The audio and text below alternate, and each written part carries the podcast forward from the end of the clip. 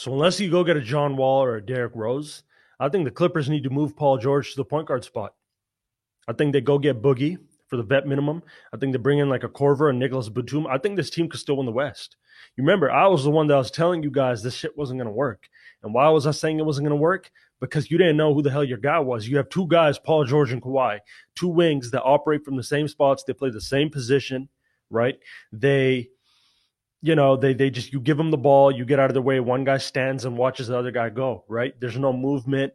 There's nothing. There's no offensive order. There's no structure. There's no rules within the offense. Every night, either one guy's in rhythm, one guy's not. Oftentimes, it was Paul George.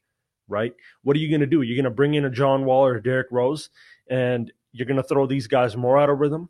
Now what? Is Paul George a spot up shooter? Hell no. You already know that. Is Kawhi Leonard a spot up shooter? No. You don't bring a guy in that needs more shots, that needs – or that feels like he could break his man down whenever, that feels restricted when he has to give these guys the ball. You either get a floor general like a George Hill, but that ain't going to cause a, you know a storm now in free agency like oh shit they got George Hill. Malcolm Brogdon is already with the Pacers like those are the floor generals. Floor generals don't bump no more like that. The game is different. The game is played different. I think you move Paul George to the one. You go have Ty Lue has this convo with him like, yo, we're not gonna we're not gonna um, have you out of rhythm on the wing. We're not gonna have you watch Kawhi get to his spots. You might be a more fluid and smooth scorer natural scorer, but listen, we're gonna run the offense through Kawhi. We're gonna make him our lead scoring guy. We're gonna make him our 25, 30 point per game guy.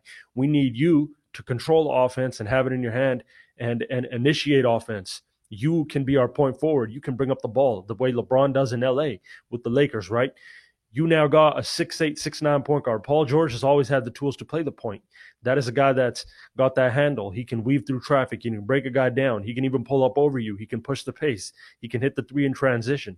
Um, you know, and over smaller guards, he's going to have a lot more opportunities to pull up when he feels like the offense is in a dead spot.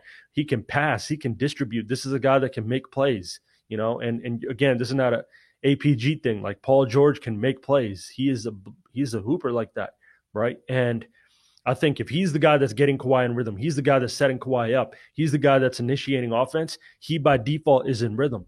Now, Paul George has to go in and think, hey, I just got to go get 18 and 8 and set guys up. And, and if there's opportunity to close, I take it. If there's an open shot, I take it. But he doesn't have that pressure of, yo, I'm not playing well if I don't have 25, 30 points, right? Because ask yourself, who, name me two wings that have ever worked. Jordan and uh, Pippen don't count, but because Pippen wasn't an offensive assassin like that, that was a way different game, anyways. But Pippen wasn't a guy that needed 20 shots to get himself going. He was an Iguodala type player. He was going to get cuts. He was going to get, um, you know, open court dunks and all these things and lobs and you know garbage baskets around the rim. Michael Jordan, you played off him. He was your go-to guy. Wade and LeBron are the other two wings that have won, right? Other than that, we've never seen wings win. And even Wade and LeBron, I thought they should have won four in a row. But the defense was able to read them because, yo, you got two slashers coming into the paint at the same, t- you know, they want to do the same shit. All we got to do is turn our head. We didn't even got to move much. That's what happened with the Clippers. That's why they choked that game to Denver in that whole series. A smart coach team was able to read, like, yo, these guys aren't even moving. They're running like a, a fucking pickup team out there. And this is on Doc Rivers. You should have made that adjustment. But you were either giving Kawhi the ball, watching him get to his spots nice and slow, and if he misses, get that rebound and push the ball. That's why in game seven, the score went from fucking tie game, to, they were down 20 quick because the defense had been read by then. Either Paul George is going to shoot or Kawhi is going to shoot. There's not much ball movement. There's not much fucking off ball movement. Listen, make these guys miss their shot and push the ball right when you get the rebound. What happens if Paul George is now bringing up the ball? Right? He's in his groove. He's chilling you set you number one the defense can't read you anymore you have the opportunity to hey if you feel like you could blow past your man go blow past your man if you feel like you need to pull up over your man go pull up over your man but if Kawhi is the go-to guy, Kawhi is also in rhythm now. Like, yo, let me get to my spot. It's time to get a bucket because we've seen him do it. We've seen him do it in 2019. Now, I don't think he's an explosive scorer, but he could get you 30 through the flow of an offense, an efficient, sharp 30, right? And you can't do anything to stop him at six, six, six, six, seven, right? He's rising up over you in the mid post the defense now, but the offense now by default is moving. Paul George hits Kawhi on the wing. He can now all of a sudden he cuts down. Either a down screen can happen with a big man, or you just go fill the spot. What this does is it has everyone moving. You are now cutting, and guys are filling spots. as Kawhi is ready to operate, and you're playing around that. Now, this gives Paul George more opportunities to catch and shoot. He's not a catch and shoot player, but if he's wide open and it's you know he, there's no pressure on him to make those shots, he could definitely do it. We've seen him do it. Um, Pat Bev can play the two. What that means is Pat Bev can also defend those smaller guards that PJ may not necessarily be able to defend for a course of a season in a game. You know, the Dames, the Currys, the the shifty guards, the Kyries. Pat Bev can take that assignment, right? But Paul George is able to do so much for you as a point guard. People get it twisted when PG has a bad shooting game.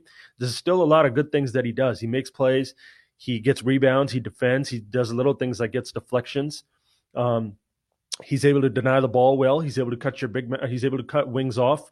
I think Paul George at the one is healthier for the the team. It gives them more order. It gives them more structure.